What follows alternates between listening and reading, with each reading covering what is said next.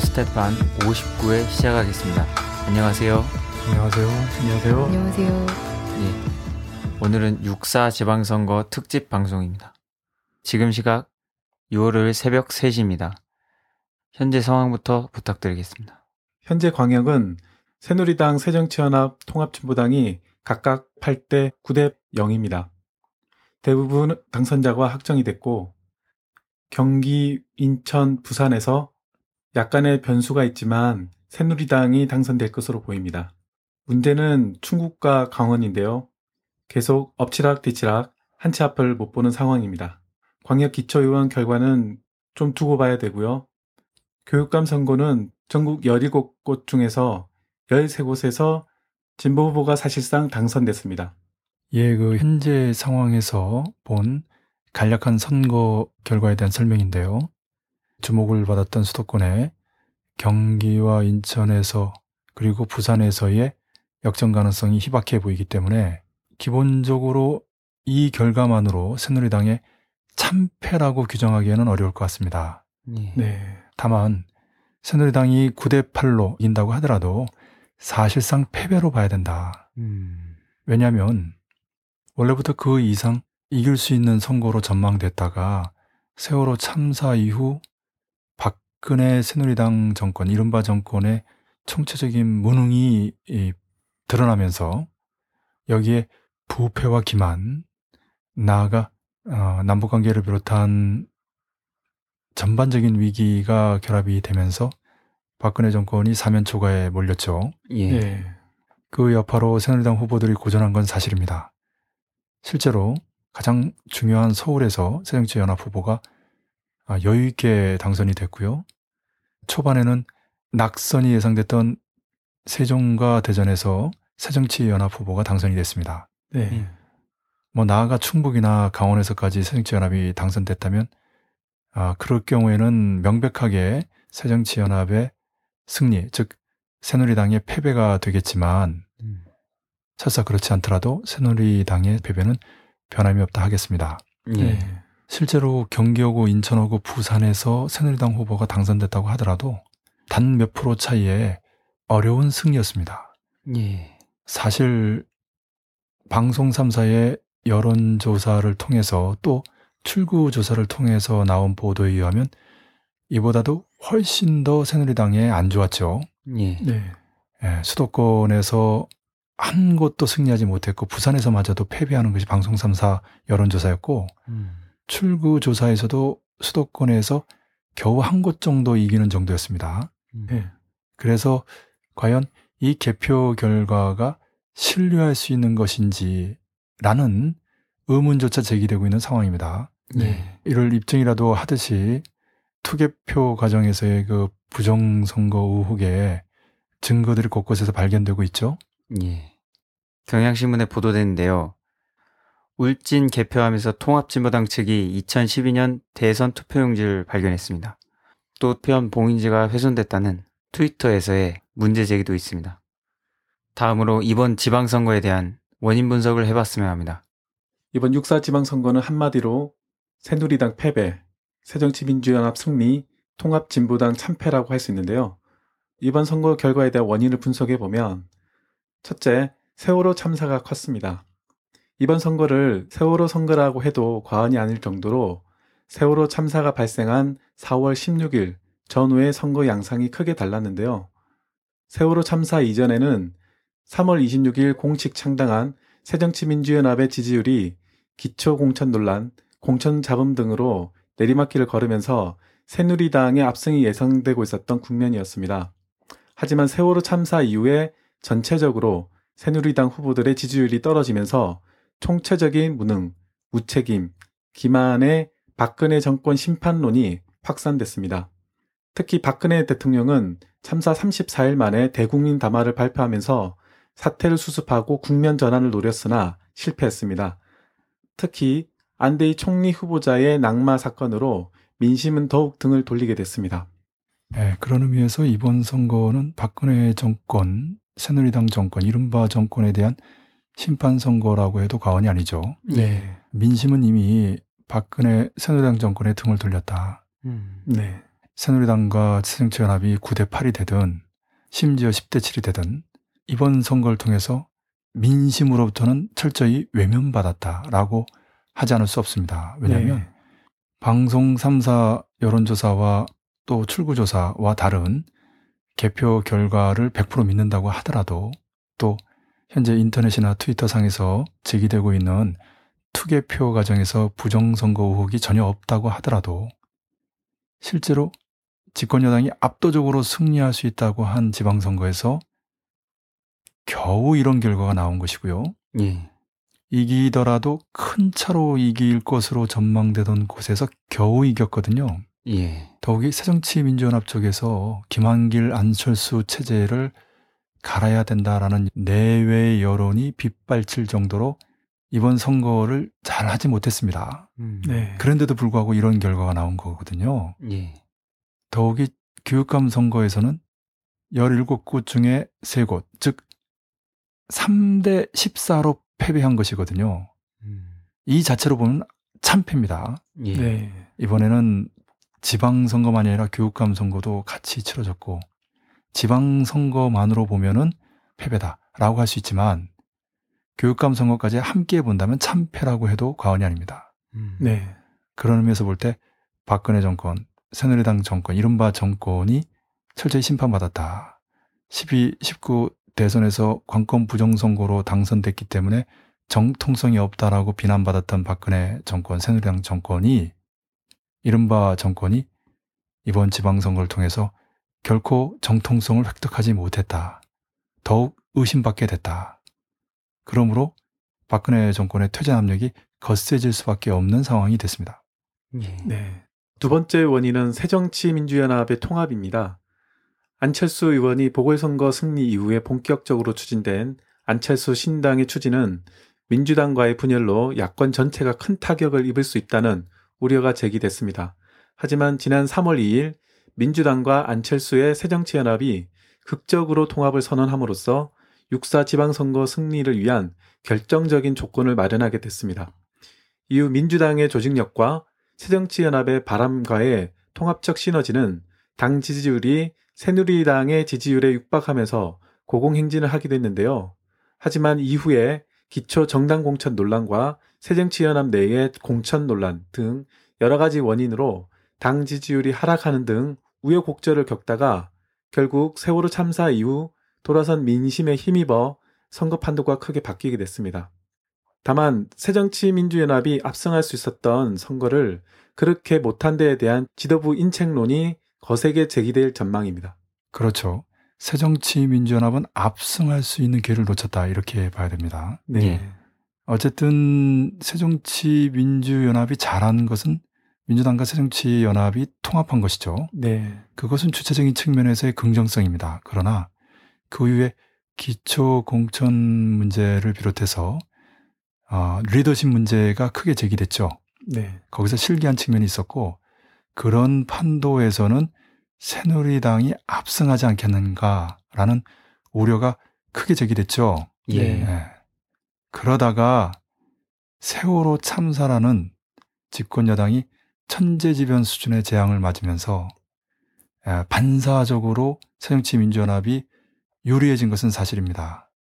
네. 아, 그럼에도 불구하고 총체적으로 이 정도밖에 결과를 내지 못한 데 대한 지도부 인 책론은 제기되지 않을 수가 없는 거죠. 네. 예. 세 번째는 통합진보당의 고전입니다. 통합진보당은 2012년 분당 사태가 없었다면 이번 광역 기초의원수에서 크게 확대되고 기초 단체장 수를 늘리고 심지어 광역 단체장까지 당선시킬 수 있었다고 할 때 이번 선거의 초라한 결과는 매우 뼈아픕니다. 통합진보당은 경기, 부산, 울산에 후보 사퇴의 용단을 내렸으나 결과적으로 성과를 거두지 못했습니다. 한편 통합진보당만이 아니라 정의당, 노동당의 결과도 심각합니다. 그 결과 진보 정치 세력은 지금의 정당 난립 구도로는 미래가 없다는 여론이 확산되게 됐습니다. 예. 이는 새롭고 통합적이며 혁신적인 진보 정당 출연의 필요성이 제기된다는 뜻이기도 합니다. 이번에 그 노동당은 거의 존재감이 없었죠. 네. 네. 정의당도 마찬가지였습니다. 네. 무엇보다 뼈아픈 것은 통합진보당의 고전이고 그 결과면으로 봤을 때는 참패라고밖에 할 수 없는 초라한 성적표입니다. 예. 네. 물론 가정에 불과합니다만은 2012년에 분당 사태가 없었으면 당연히 광역기초의원 수는 확대되고 기초단체장 수도 그때 당시에 세 곳이었죠. 인천에서 둘, 울산에서 하나. 예. 근데 이번에는 하나도 건지지 못하지 않았습니까? 네. 이 숫자가 훨씬 늘었겠죠. 나아가 울산을 비롯해서 광역단체장까지도 내다볼 수 있는 전망이 있었습니다. 예. 그런데 그렇게 안 된 거죠. 그러니까 네. 지금 결과는 2010년보다 못하다만 놓고 볼 것이 아니라 2012년에 분당되지 않았으면 2010년보다 훨씬 더 잘 됐을 텐데 네. 2010년보다 훨씬 더 못해졌다. 이렇게 봐야 된다는 것입니다. 예. 그렇기 때문에 통합진보당의 입장에서는 비록 종북 세력 척결 소동이든 내란 음모 조작 사건이든 당 자체 강제 예산 위원정당 심판 재판이라든지 이런 어려움 속에서 분투하며 치른 선거라고 하더라도 그 결과에 대해서는 할 말이 없게 됐습니다. 예. 네. 다시 말씀드리면 통합진보당과 노동당, 과거 민주노동당과 진보신당이죠. 1차 분당이고 통합진보당과 정의당, 통합진보당의 2차 분당이죠. 예. 이런 진보 정치 세력의 분열로 인해서 통합진보당을 비롯한 전체 진보 정당들은 크게 실패를 보고 나아가 존재감을 잃었다. 이것이 참패가 아니고 무엇이겠습니까? 음. 따라서 새롭고 통합적이며 혁신적인 진보 정당의 출현이 필연적으로 절박하게 제기된다 이렇게 말씀드릴 수 있겠습니다. 예. 네. 진정으로 통합적인 정당, 기존의 종파 기회주의적이거나 종파 패권적인 모습과는 완전히 결발한 그런 진보 정당이 출현하지 않고서는 진보 정당의 집권 가능성은 없다. 그리고 이러한 진보 정당은 지난 6개월 동안 집중적으로 전개된 노동자 민중의 정권 퇴진 투쟁의 성과를 조직하면서 노동자 민중의 정치 세력화를 이루는 방향에서 진행되어야 한다.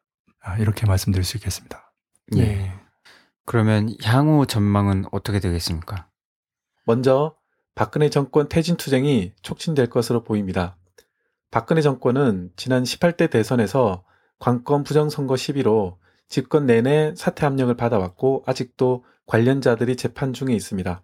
또 정치, 경제, 사회, 군사, 외교 모든 분야에서 총체적 위기에 봉착한 박근혜 대통령이 이번 선거에서 지난 관권 부정선거 시비로 선거 결과를 덮어버리고 국민으로부터 인정받을 수 있는 마지막 정치적 기회였습니다. 세월호 참사 국정조사가 시작됐지만 실종자가 아직도 여전히 남아있는 상황에서 여러 의혹들이 아직 해명되지 않고 있고 관련 책임자들도 몸통은 놔두고 깃털만 향하는 문책성 인사 정도에 그쳐서 여전히 세월호 참사 이슈는 전국의 핵폭탄급 뇌관입니다. 뿐만 아니라 안대희 총리 후보자 사태 이후에 국정 공황 상태가 지속되고 있고 내각 총사태와 청와대 비서진 전면 개편의 요구는 오히려 김기춘 비서실장의 유민과 김관진 국방장관의 국가안보실장 기용으로 되돌아와 여전히 일방적으로 독선적으로 국정을 운영하는 대통령의 스타일로 인해서 현재 전국은 악화될 수밖에 없습니다. 이런 가운데 박근혜 대통령 퇴진을 요구하며 세월호 참사 범국민 촛불이 매주 수만 명씩 모여서 진행되고 있고 6월 23일부터 28일까지 민주노총의 총궐기 투쟁이 예정되어 있는 등 국정 공황 상태로 인한 혼란과 대통령 퇴진 시위가 맞물려 걷잡을 수 없는 상황으로 발전될 가능성이 높습니다. 이번 선거 결과에 대해서 새누리당의 패배, 그리고 새정치민주연합의 아쉬운 승리, 음. 그리고 통합진보당을 비롯한 진보 정당들의 참패라고 하더라도 이번 선거의 초점은 뭐니 뭐니 해도 박근혜 정권에 대한 민심의 심판 여부였어요. 네. 그러나 심판됐다. 철저히 심판됐다.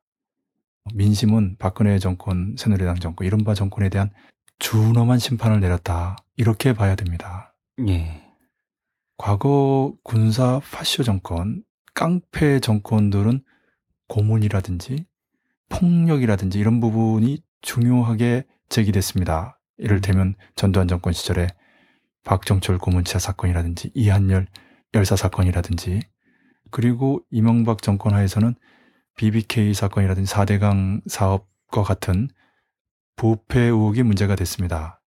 예. 그런데 박근혜 정권에 이르러서는 이런 고문 폭력이나 부패도 문제가 되지만 특히 무능이 초점이 되고 있습니다. 예. 정치, 경제, 군사, 외교 다양한 분야에서의 무능도 있지만 세월호 참사를 계기로 사회적인 측면에서의 무능까지 겹쳐져 가지고 과연 박근혜 대통령, 이른바 대통령에게 국정 운영을 맡길 수 있겠는가라는 강력한 의문이 국민들 속에서 제기된 것이죠.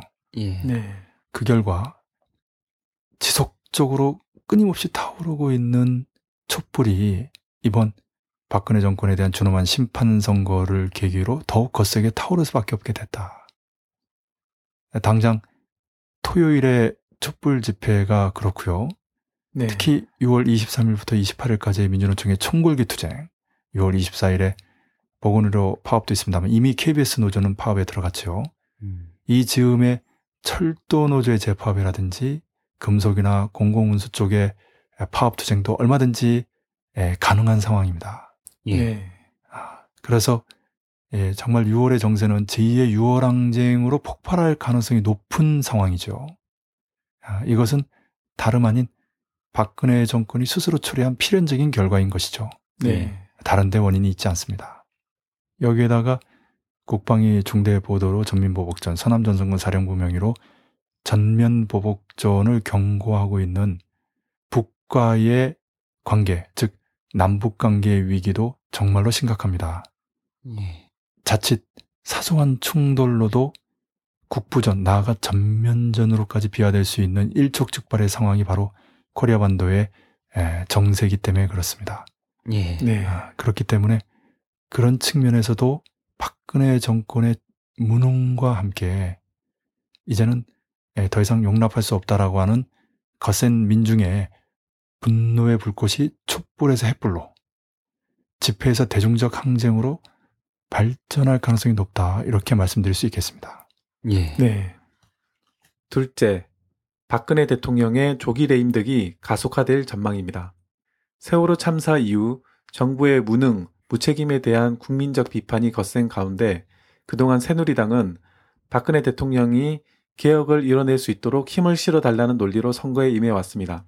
즉, 더 이상 박근혜 대통령에게 권력을 맡길 수 없고 새누리당의 약속을 신뢰하기 어렵다는 경고의 메시지를 국민들이 보낸 것으로 평가되고 있습니다. 따라서 새누리당은 이번 선거 패배로 친박계 퇴진론이 부상하고 이재호, 정몽준 의원 등 비박계 인사들이 부상할 것으로 보입니다. 또 1년 넘게 청와대를 중심으로 흘러왔던 당청 관계가 역전될 것으로 예상되고 있습니다. 이미 새누리당 내에서 국회의장 선거, 지방선거 경선, 상임위원장 경선 등 과정에서 주류 친박계 진영의 정치력이 힘이 빠지고 비박계의 정치적 힘이 실리는 현상이 곳곳에서 나타나고 있고 7월 14일 당대표 선거도 같은 결과일 가능성이 매우 높습니다. 예, 당연하죠. 박근혜 정권에 대한 민중의 준엄한 심판 결과가 나왔기 때문에 이미 그러한 흐름을 감지한 새누리당 내에서는 지도부의 경선이라든지 후보자 경선에서 또 후보자들의 연설에서 친박이 아니라 반박, 비박의 흐름이 강하게 형성됐었습니다. 예. 네. 그래서 이후에 7월 14일 당대표 경선을 비롯해서 당과 청와대와의 관계가 그동안에 박근혜가 절대적 영향력을 행사하던 그런 상황은 더 이상 아니다. 역대 어느 정권보다도 박근혜 정권이 조기에 레임덕이 오는 이제는 더 이상 절대적 권력은커녕 정통성 시비로 퇴진 압력에 직면하고 선거 공간에서 오히려 기피의 인물로 전락하지 않았냐. 음. 아, 그런 단적인 증거들이 바로 안대희 총리 후보자의 낙마라든지 남재준, 김장수의 경질과 같은 것이죠. 예. 그런데도 불구하고 정신을 못 차리고 김기춘을 유임시키고 김관진을 오히려 안보실장으로 영전시켰기 때문에 과연 이런 안목과 대처 능력을 가진 박근혜 이른바 대통령이 지금의 사면초가 벼랑 끝 위기를 모면할 수 있겠는가 아, 회의하지 않을 수 없는 거죠. 예. 그만큼 새누리당 내의 분열의 조짐은 가속화될 것입니다. 음. 네. 비록 이번에 정몽준 의원이 서울시장 선거에서 박원순 후보에게 아, 패배했다고 하더라도 여당 내 어, 대선 후보들 중에 첫 자리에 있는 건 사실이거든요. 아, 네. 이번에 많이 약화됐다고 하더라도 워낙 새누리당 내에 대선 후보 간들이 없기 때문에 여전히 정몽준을 대선 후보로 내세우려고 하는 흐름이 형성될 것입니다. 아마 그런 차원에서 비박계 인사로 이재호와 함께 양대의 기둥을 형성하지 않을까 싶습니다. 예. 네. 셋째, 야권 내 재편 흐름이 형성될 전망입니다. 일단 새정치민주연합이 압승할 수 있었는데 그렇게 되지 못한 책임을 지고 김한길, 안철수 지도부 체제의 퇴진 압력이 거세지게 됐습니다. 상대적으로 문재인 의원의 등장과 개혁 세력의 입지가 커지게 되는데요. 통합진보당은 분당 사태에 이어 내란 음모 사건, 강제예산 임박 등의 상황에서 이번 선거의 참패가 크게 부담이 되게 됐습니다. 노동당과 정의당도 마찬가지입니다. 그 결과 진보 정치계는 새롭고 통합적이며 혁신적인 진보 정당의 필요성이 제기됐습니다. 진보 정치 세력이 새롭게 해체 모여를 하지 않는 이상 지금의 구도로는 미래가 없다는 사실이 확인됐기 때문입니다. 압승할 수 있는데 그렇게 못한 책임이 크죠. 예. 예, 김한길 안철수 체제, 그 김한길 안철수의 리더십에 대해서는 내외 비판 여론이 굉장히 셉니다. 네. 이번 선거 과정에서 특히 그랬고요. 예. 비록 안철수의 전략 공천인 광주시장 후보는 당선이 됐지만 그렇다고 해서 안철수의 끝없이 추락한 정책 영향력이 회복된 것은 아니죠. 예. 네. 예. 그런 의미에서 문재인 의원의 등장이 기대가 됩니다. 네. 그리고 박원순, 안희정, 새롭게 재선된 시장들의 정책 영향력도 커질 것으로 보입니다. 음. 강력한 대선 후보군에 이제는 당당히 진입했다고 할 수 있죠. 문재인, 안철수, 박원순, 안희정 이렇게 강력한 대선 후보군을 가지고 있다는 것이 새정치민주연합의 자랑이기도 합니다. 예. 한편 통합진보당은 이번 선거의 참패 결과로 인해 진보 정치 세력을 비롯 민심으로부터의 고립이 확인됐습니다. 예. 네. 노동당도 마찬가지고요. 정의당도 마찬가지입니다. 네. 이런 조건에서 아, 새롭고 통합적이며 혁신적인 진보 정당의 출현이 필수적이다. 절박하게 제기되지 않을 수 없게 됐죠. 네. 왜냐하면 지금의 진보 정치 세력의 모습, 진보 정당들의 난립 구도 속에서는 절 대로 진보 정치 세력의 집권을 바라볼 수 없기 때문입니다. 예. 네. 아, 다른 나라에도 이런 사례가 많습니다. 거대한 보수 여야당 간의 각축 속에서 극히 왜소한 진보 정치 세력이 갈수록 존재감을 잃어가는 그 가장 큰 원인은 분열에 있거든요. 예. 네. 그리고 이 분열은 다름 아닌 종파 기회주자들과 종파 패권주자들로부터 비롯되는 것입니다. 이러한 문제점을 근본적으로 혁신하지 않는 이상은 진보 정치 세력에게 미래는 있을 수 없는 것이죠. 네. 예. 넷째, 새로운 대선 후보 구도가 펼쳐지게 됐습니다. 이번 지방선거에서 차기 대선 주자들이 대거 출마해 경합을 벌여 그 결과가 주목됐는데요. 서울시장 선거는 박원순 후보가 여유있게 이겨 차기 대선 주자로 유리한 고지를 점했고요. 반면에 정몽준 의원은 정치적 타격을 받아 회복이 의심스럽게 됐습니다. 또 이번 선거 과정에서도 대선 도전 의사를 밝힌 바 있는 안희정 충남도지사도 재선에 무난하게 성공하면서 차기 유력 주자로 떠올랐고 송영길 인천시장은 낙선으로 추락했습니다. 그리고 야권 대선 주자 1순위로 주목받아 왔으나 최근 지지율이 많이 떨어진 안철수 공동대표는 광주에서 윤장현 후보가 당선되면서 기사회생했습니다. 그간 무리한 공천에 따른 책임론과 6.15 공동선언, 14선언 강령에 대한 논란, 기초공천 번복 등 정치력의 한계를 보이면서 그 입지가 상당히 흔들렸는데 그나마 체면 치레를 한 셈입니다. 한편 여권 차원에서는 재선에 성공한 홍준표 경남도지사가 새누리당의 대선 주자군으로 부상하고 정몽준의 실패에 상응해 반기문 유엔 사무총장이 더욱 부각되게 됐습니다. 박원순 안희정은 플러스가 됐고 안철수는 마이너스가 됐고 문재인은 뭐 제로 현 상태 그대로죠. 네. 네. 예, 새정치민주연합은 이렇고요. 새누리당에서는 정몽준이 마이너스가 됐고 홍준표가 플러스가 됐고 김무성은 뭐 제로 정도 음, 그리고 밖에 있는 반기문이 상대적으로 플러스가 됐죠. 네. 예. 박원순 시장 안희정 도지사의 대선 후보로의 부상은 매우 인상적입니다. 예. 네. 차차 자세한 얘기를 하도록 하고요. 어쨌든 박원순 시장은 집권 여당의 가장 강력한 대선 후보인 정몽준 후보와 싸워서 이겼고요. 여유 있게. 예. 네. 안희정 도지사는 대선 도전을 내걸고 이번에 재선에 성공했습니다. 네. 예, 반면 송영길 후보는 그렇게 되지 못했죠. 네. 현재 그 격차를 이기기는 어려울 것 같습니다. 음. 한편 안철수 공동대표는 본격적으로 정치계에 들어와서 신고식을 톡톡히 치르고 있는 셈입니다. 예. 네. 정치적으로 준비되지 못한 사람이 과도하게 신임을 받다가 이번 과정을 통해서 기초공천, 전략공천에 대한 논란도 그렇고요. 6.15 공동선언 14선언 강령에 대한 논란도 마찬가지입니다. 예. 이후 안철수 공동대표가 과연 아, 정치력을 회복할 것인가, 강력한 대선 주자로 떠오를 것인가는 아, 두고 봐야 되겠지만 현재까지 상황을 볼 때는 좀 의문입니다. 네. 예, 반면 문재인 의원은 이후 김한길, 안철수 체제가 물러서고 새롭게 등장하는 지도부에서 역할을 하든지 아니면 다른 어떤 역할로 정치력을 발휘할 것인지가 주목이 되고요. 예. 물론 정몽준도 나가 떨어진데 홍준표나 김무성은 더 상대가 되지 않죠. 네. 예. 그래서 반기문이 주목되는 것입니다. 네. 그렇지만 반기문은 과거 노무현 정권 때 외무부 장관을 했던 사람이에요. 네.